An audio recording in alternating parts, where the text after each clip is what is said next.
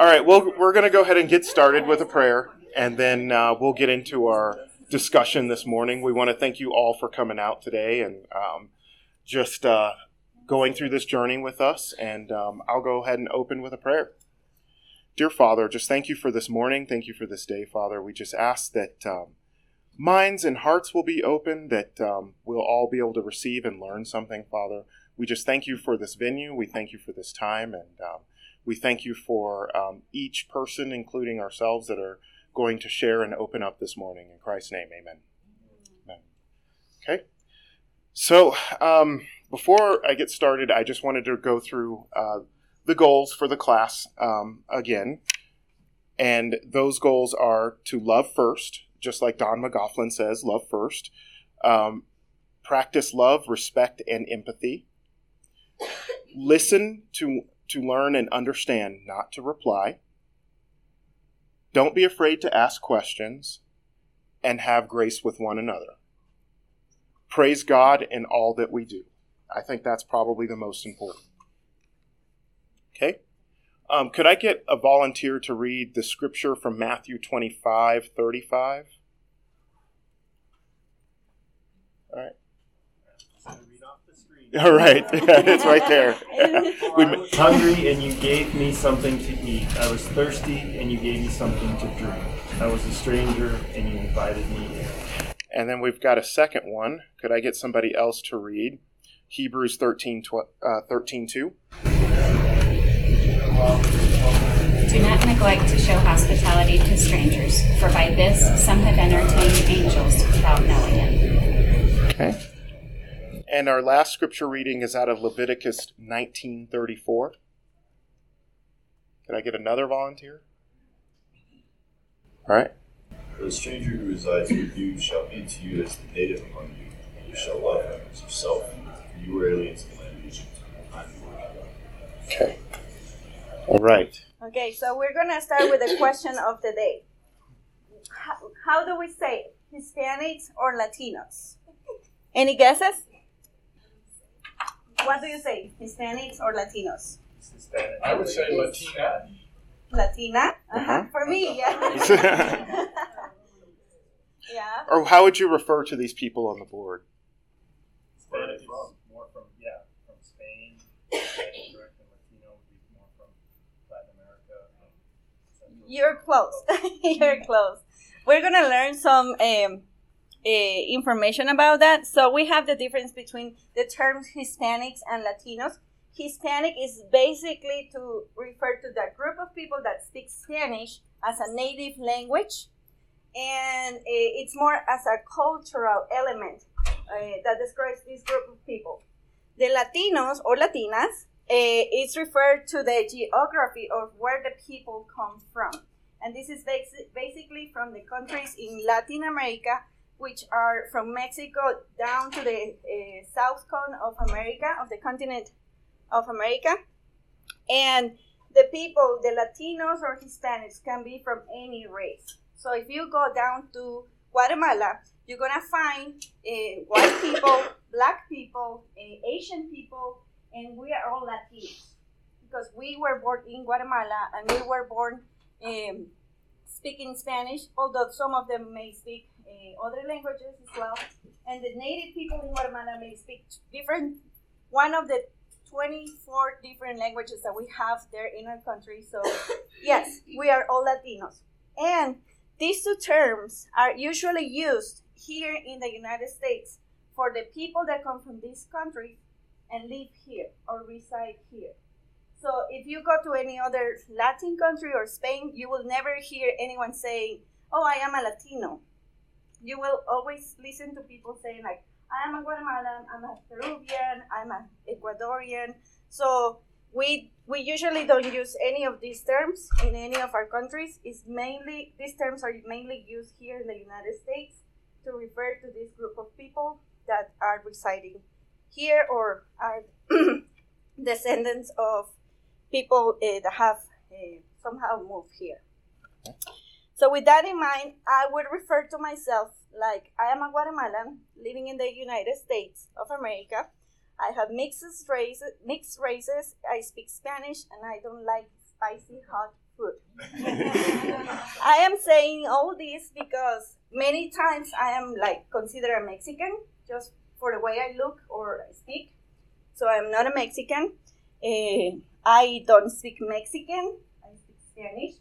Many people have asked, how do you say in Mexican this word? And I'm like, well, I know that the Mexicans would say it this way, but actually you ask, how do you say this in Spanish? Uh, then uh, I I wrote here that I don't like spicy hot food because not all Latinos like spicy food. Even the, uh, the Mexicans, not all of them like the spicy food. I have a very close friend here that she's a Mexican, very well, like very Mexican, but she doesn't like spicy food at all. So that is something I guess like I needed to share so that we all ask and don't assume or take assumptions of what we think it's the norm for all these people. And I'll just add to that. I actually kind of got in trouble for that one when I after first meeting her because I kind of assumed, oh, okay, so you like food spicy, and I gave her something that was spicy, and she was like, "This is terrible. Why did you give this to me?" Yes. Brenda, yes. is it that you don't like the flavor or your mouth doesn't handle it? I guess it's just me because in my family, all of my the members of my family they love spicy food. The thing or the difference is like we never prepare the food spicy. What we do is we serve the sauces or the spicy uh, salsa separate from the food, and you just add the heat that you want to your food. So mhm. Is that your family or is that a whole? it's in the whole country, at least in Guatemala. Yeah. So, in the United States, they we refer to people as Latino. In Guatemala, how do you, is there a special way to refer to people from the states? Well, in that case, and I guess you know it. I'm just going to repeat how American people are known in all the countries Uh-huh. is you're the gringos. Gringo. And that and that's in reference to the green uniforms that our military wears.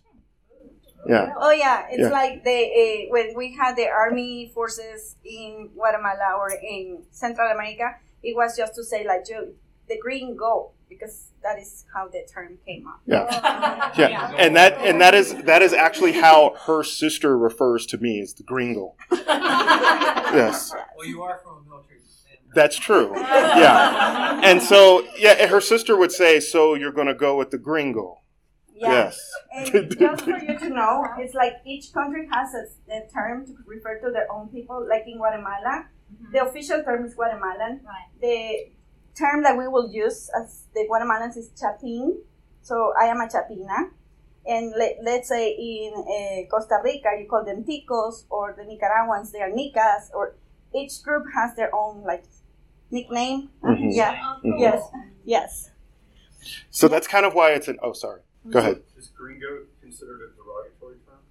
It depends of the familiar familiarity It, it, it, familiarity you use to say it. Like if you're like really a mean person and you're really saying it with hate, of course it's gonna be a very So derogatory. basically, any word can be used in a good or a bad way in that Mhm. Yes. it even works that way in some of their uh, in some of their language words. Like some some words are considered cuss words, some words are considered, uh, and, and the same word might be a term of endearment depending on the context and the tone that you use it in.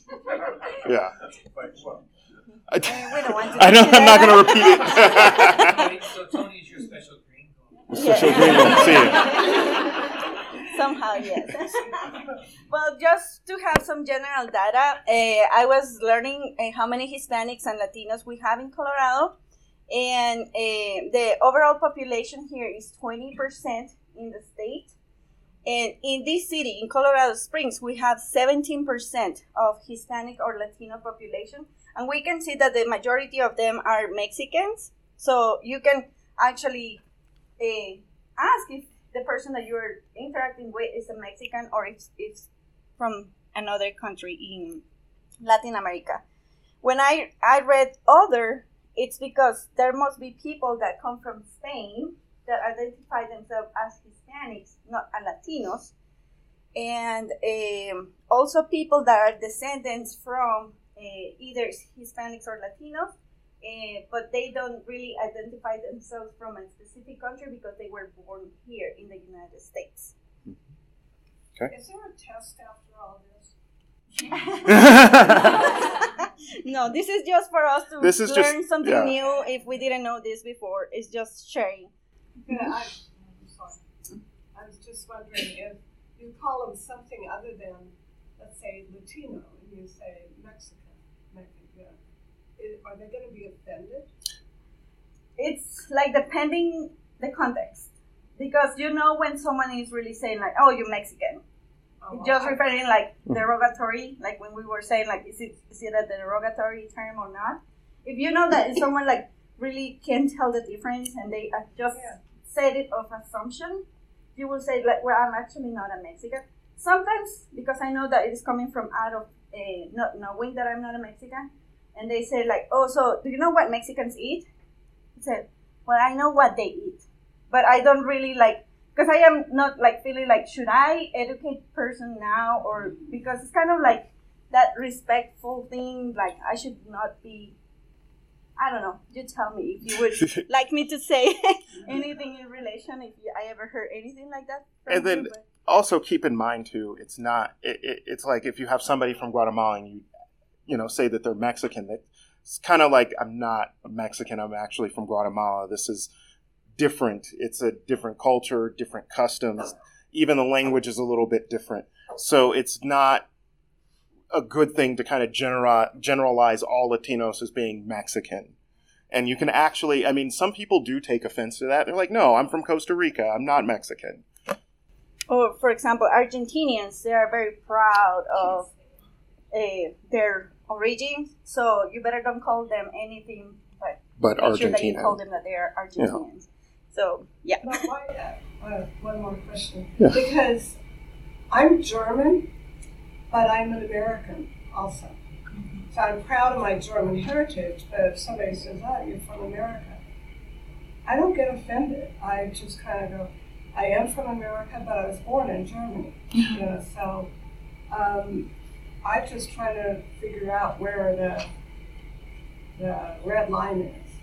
Mm-hmm. Yeah, well, I'm talking mainly from my own experience that I am a Guatemalan, born in Guatemala, lived there my, most of my time, and I'm talking about what happens when you are living in those countries. And it's mainly a, like a rivalry among like the soccer or like when we are talking about sports or we are having something that we're gonna like, don't call me Tico because we are rivals in soccer. So we don't want like it's not like it's gonna be like a real offense, like you're gonna kill my feelings and emotions because you call me something else. It's just like we want our identity to be respected and recognized. It's more like that part. And especially for people that are first generation in this country, that is more important. Uh-huh. Better analogy might be if someone said to you, "Oh, your police are so silly with their red coats and funny white brimmed hats." It's like, well, that's I'm canadian not Canadian. Yeah. Or- or i'm guessing like what what would be like how would you respond if somebody said that you were an austrian instead of a german I would just correct them and say, no, I'm from Germany. First generation here. Okay, good Alright. to know. So we're gonna continue moving here in the content. In um, I don't know if you have heard about that Gallup survey about what are the countries that are the happiest countries in the world, and um, I have the list of the most recent one here, and if you can see, underlined are all Latin American countries. So these are the top uh, eleven uh, countries that are the happiest countries in the world. And yeah, uh, they were saying that the results of the survey is because they focus on life's positives, and that's why the people call themselves like they are happy. And so I received a call from Eddie when he was preparing one of his sermons and uh, for one of the series he was just recently making, and he said, "Brenda, please help me understand this." You're my first reference for Guatemala because you're from there, you have lived there, and I'm reading that Guatemala is one of the most um, of the happiest countries in the world. But I can't understand why your people is migrating here. Help me understand. And I would say, in my case, I came here for love. that was the only reason because I was always saying like I'm never gonna get married to a foreign person. I'm never gonna leave my country. I was the never lady. So I didn't know I didn't know what plans God has for me and I ended marrying to a foreign person and moving to a foreign country and making my life with my family here. But I understand for some others this is not the reality. I was able to work uh, for several years with an organization that works with the poorest of the poor in my country, at least my country and some of the Latin American countries. And I was able to contact or be in contact with many people living in extreme poverty. And listening to them or getting to know their realities helped me understand why they decide to take the risk of even dying we have here an illustration of the uh, results of both children that died trying to get into American soil. Uh, one is the Syrian boy, Aylan Kurdi, that died in 2015. And the most recent one, Valeria Martinez, coming from El Salvador in June this month. Is, that is the most recent case. And um, it's hard to understand that people will put themselves or their children into that kind of risk but they are coming out of a fear. They are coming out not for the American dream as like becoming millionaires or having big homes or they are going to become act- actresses and actors. They are coming here for a dream. The dream of providing shelter, food, health, education, and a future for their children. And it is hard. And you will say, like, why they don't do it legally? Why they don't go to the embassy, where they don't go and fill out all the paperwork. But I'm gonna share what my experience coming here legally uh, represented. So you can skip that one. Skip that one. All right. Okay, so my immigration process, uh, I was uh, I was able to receive a tourist visa.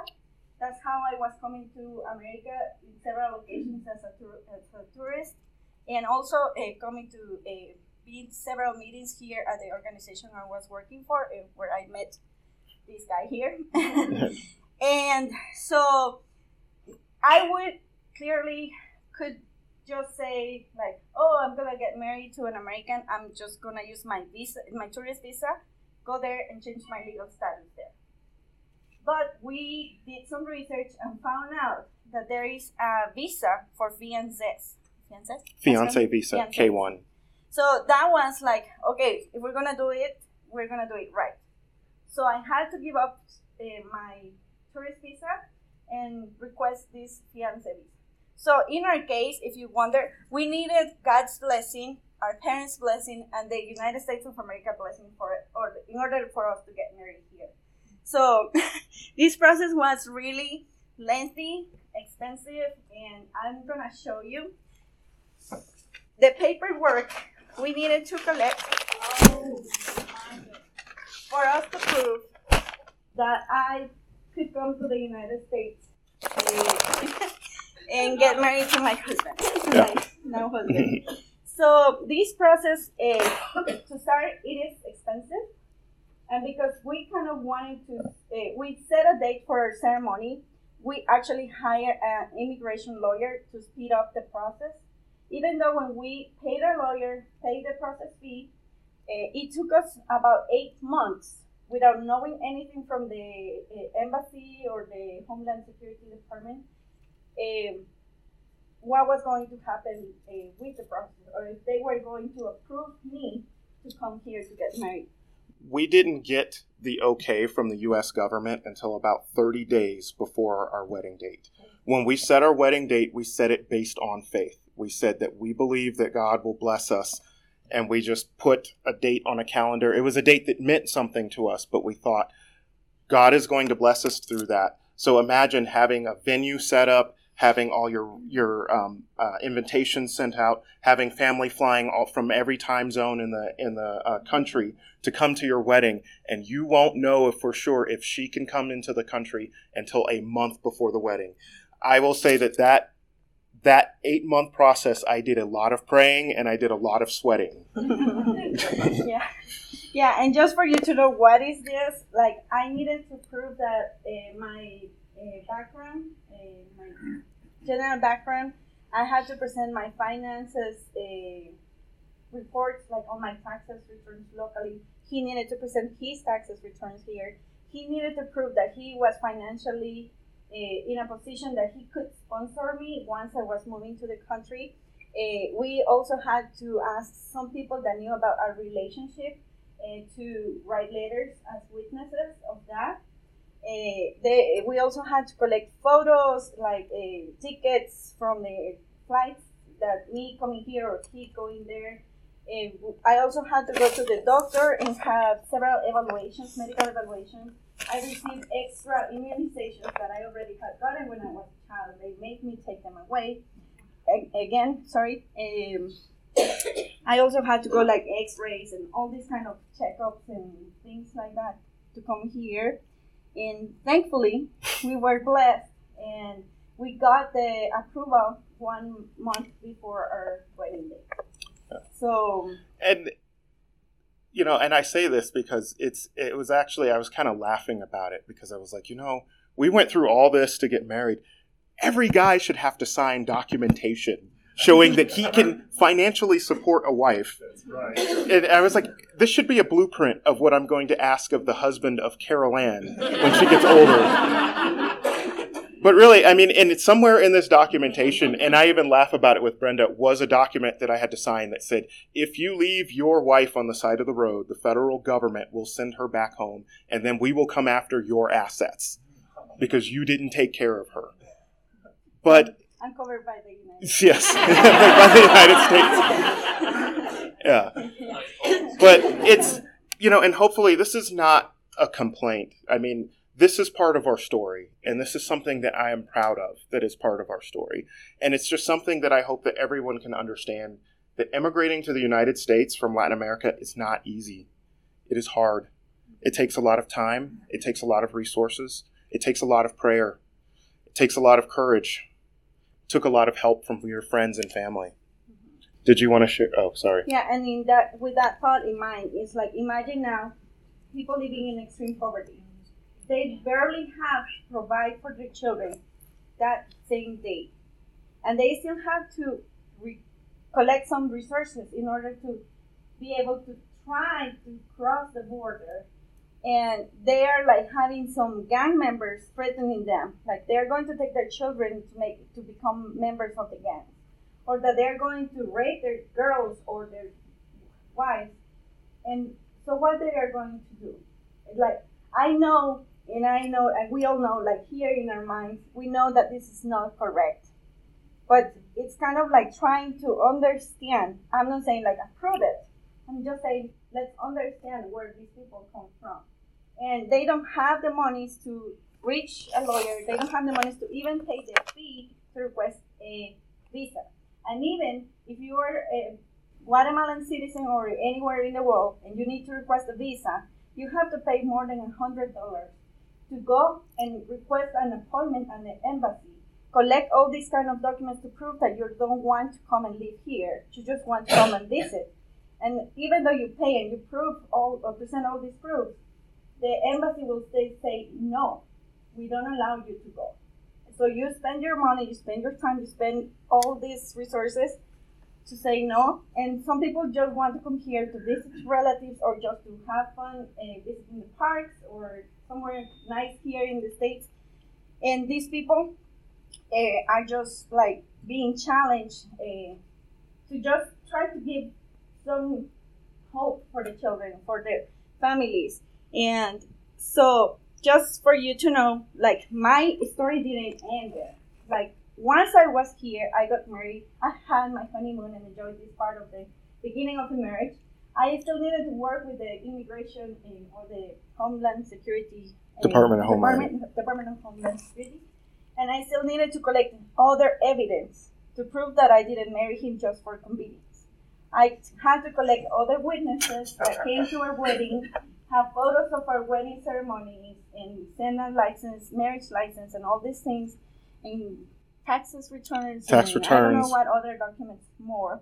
Uh, actually, I had to take another evaluation, medical examination here to continue and proving that I could change my legal status here to become a resident. That required more money because that was a different process, so we need to pay that fee again. And so this process was after she got here uh, on her fiance visa. Her fiance visa was valid for 90 days. So we had 90 days to get her married off. to conduct a wedding. But after that, there is an entire what she was describing, there's an entirely different process to get what's called a green card, resident status, which means that you can legally live and work here. So for about close to a year, was it, after we were married, she didn't have a green card. So she would, and I didn't, and at the time, I didn't understand how this was affecting her because for me, after the wedding and the honeymoon was over, I went back to work and my life continued. For Brenda, it was different. She couldn't drive because she didn't have a driver's license. Well, she did, but she had her Guatemalan driver's license, but we were all very, we were both very leery about what happens if you get pulled over by a police officer? Are they going to accept this or do you need a US driver's license?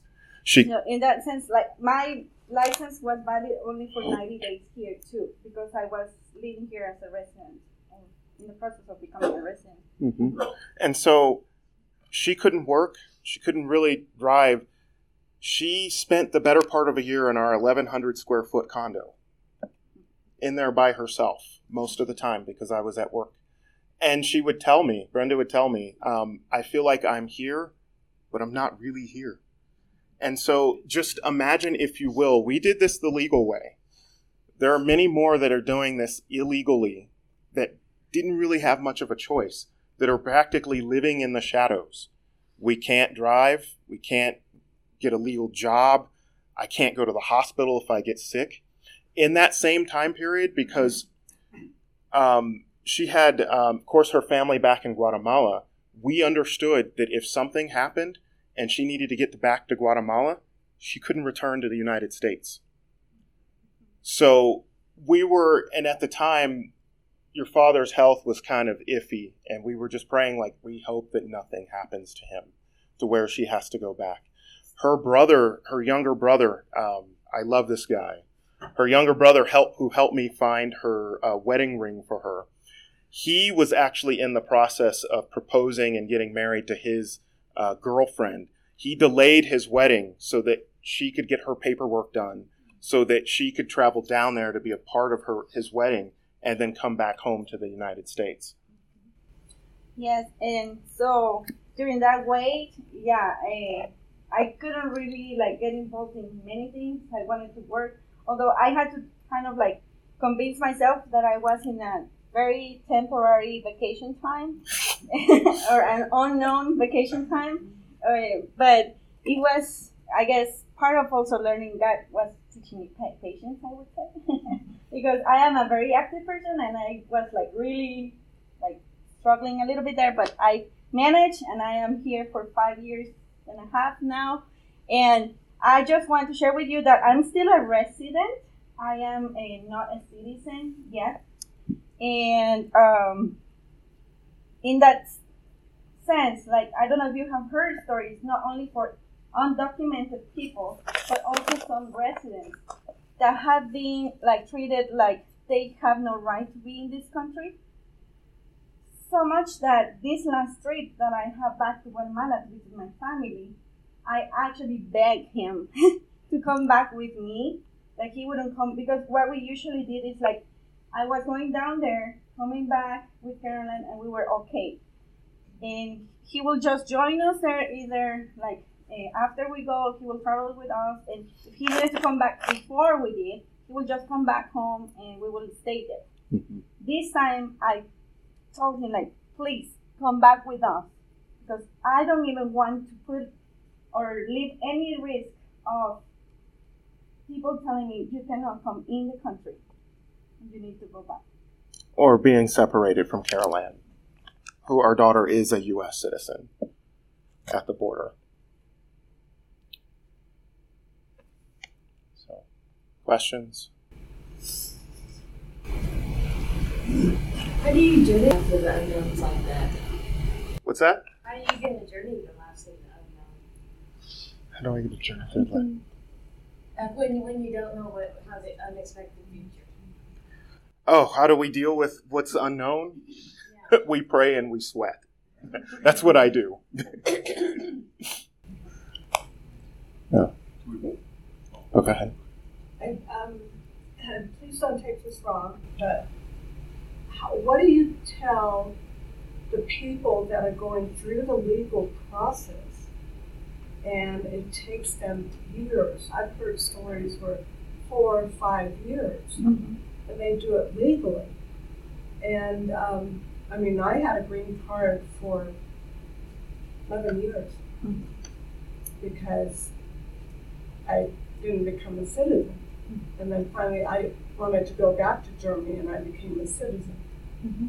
I would have anyway, but there's circumstances. But I mean, I feel sorry for the people that really do want to do it legally and they get pushed aside, pushed aside. Mm-hmm. As a matter of fact, the United States, I heard a statistic that they allow a million legal immigrants into this country every year.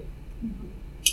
And I mean, I understand that people that are poor and down in Guatemala or Ecuador or mm-hmm. any of those countries, um, especially Venezuela right now, mm-hmm. they're having their problems, but a lot of it is because of the government.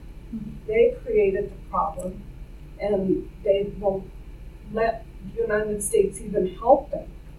So, you know, what do you tell people like that? It's, I mean, we just can't keep taking more and more people in because eventually we're going to run out of money taking care of them.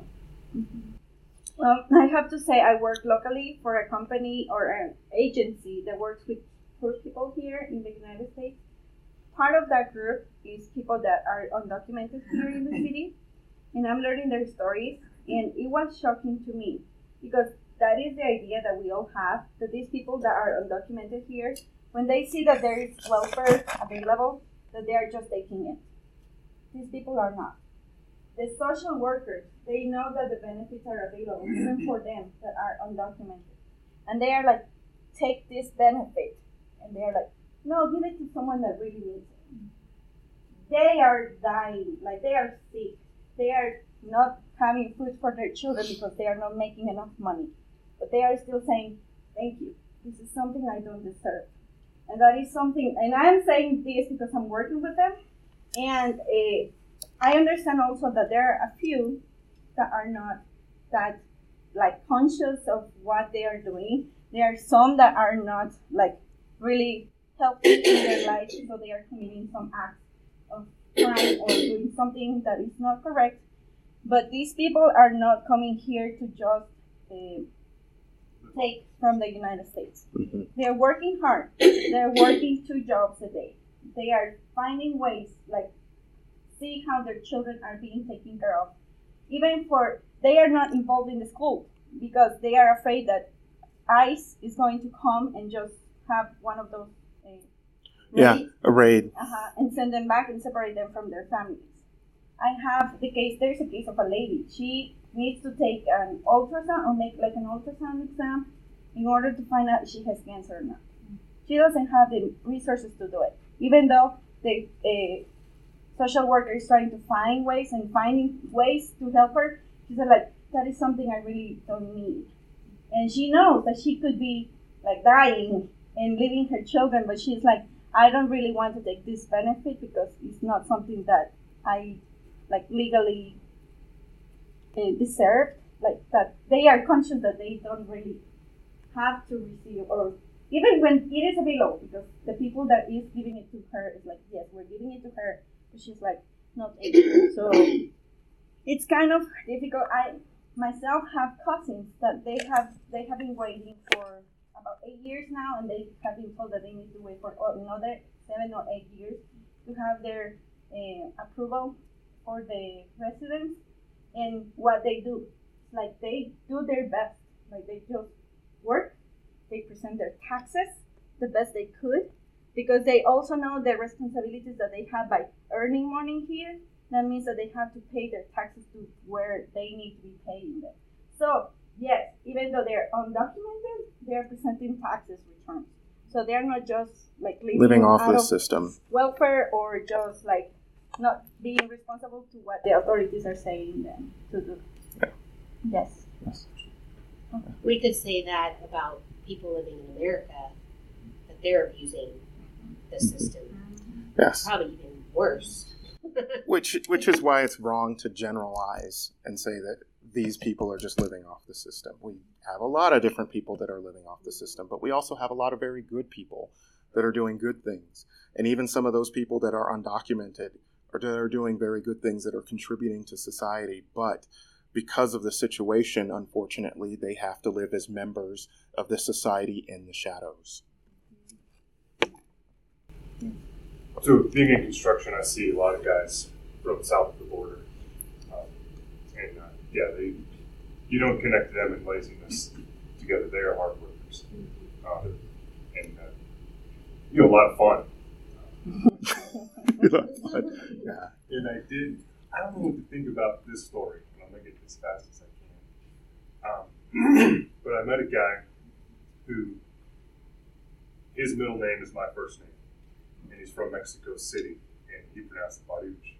Um, but his buddies call him Bucho for short. We became good friends about four years ago. He's a Mason.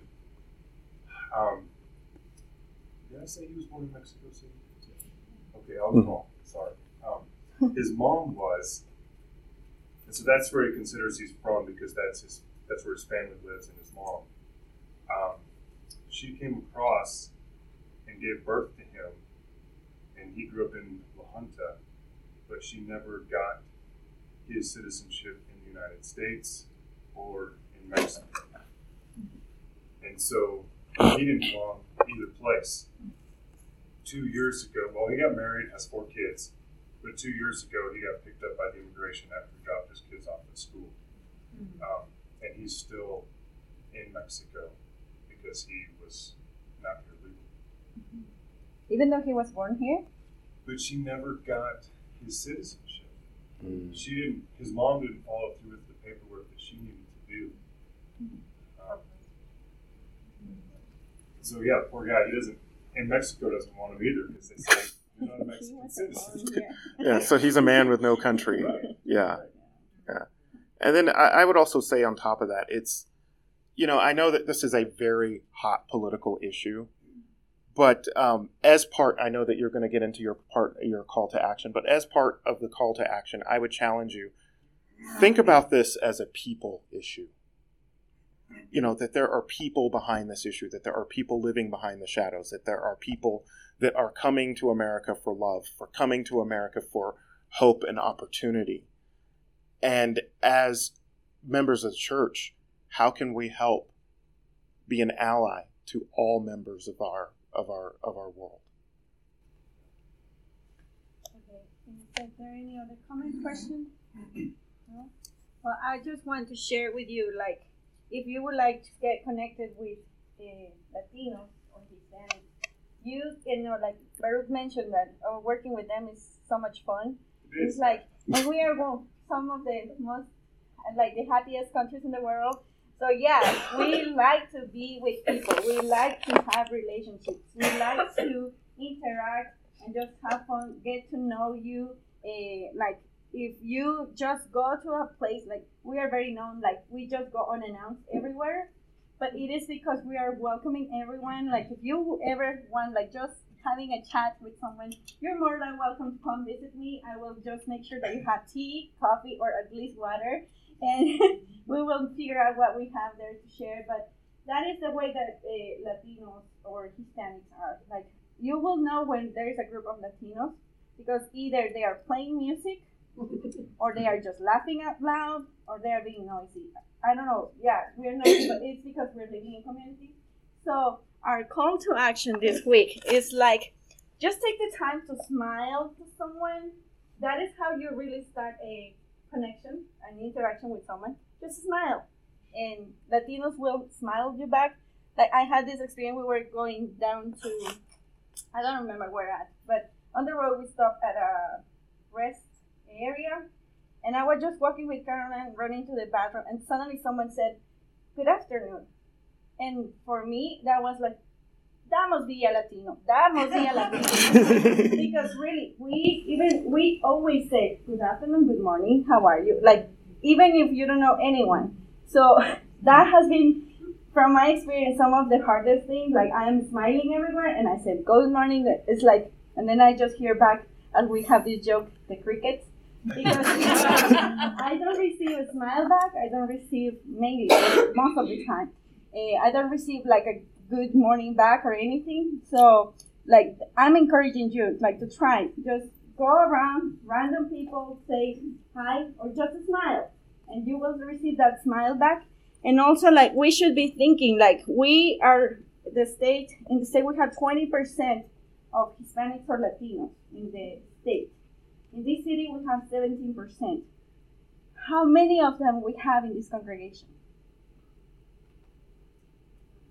And I was reading, it was interesting to read that many congregations, they don't really want to approach Latinos because they are wondering how they are going to understand what we're preaching.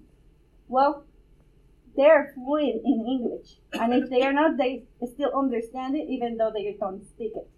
So we can still bring them to church, bring them to Jesus. So don't feel afraid of saying, you can come to my church or you can come to our meetings like our live groups. Uh, that's how you can include them, and we can start having a representation of the population here in our congregation. We, we need to at Mercy's Gate. because that's what those people need. They're happy, they're smiling and stuff. Because that's a great place to, and there are, there, it's a very diverse. Yeah. I work with some of the families that go there oh, really? through my agency. Okay. Yeah. yes. Yes. I think it's important for us to remember too that Latin American com- uh, countries, the people, most of them believe in Jehovah God. We go into Asia, it's not true. And even in lots of parts of Europe, the belief in Jehovah is not true. The other thing I was going to ask Baruch, could we have a class on why are we so grumpy? Yes. That's one thing that uh, Jody and I were just chatting about a little bit is that uh, we've been going to Mexico, Cozumel now for uh, since 2011, and one thing we always notice is everybody is also, always buenos dias, buenas tardes, buenas noches. You know, it's good morning, good day, good night. It's it's considered rude not to say some sort of greeting, even if it's just hola.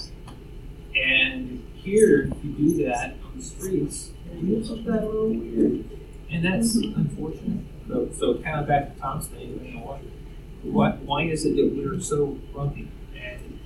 And I think it's we're so wrapped up in our own lives and so on, but uh, we, we could learn a little something from that. Um, be courteous to each other. Yeah. All right. Well, Baruch, will you mind closing in prayer as we're over time? Thank you. Father in heaven, thank you very much for this day that you have given us, the time that we can be with our brothers and our sisters.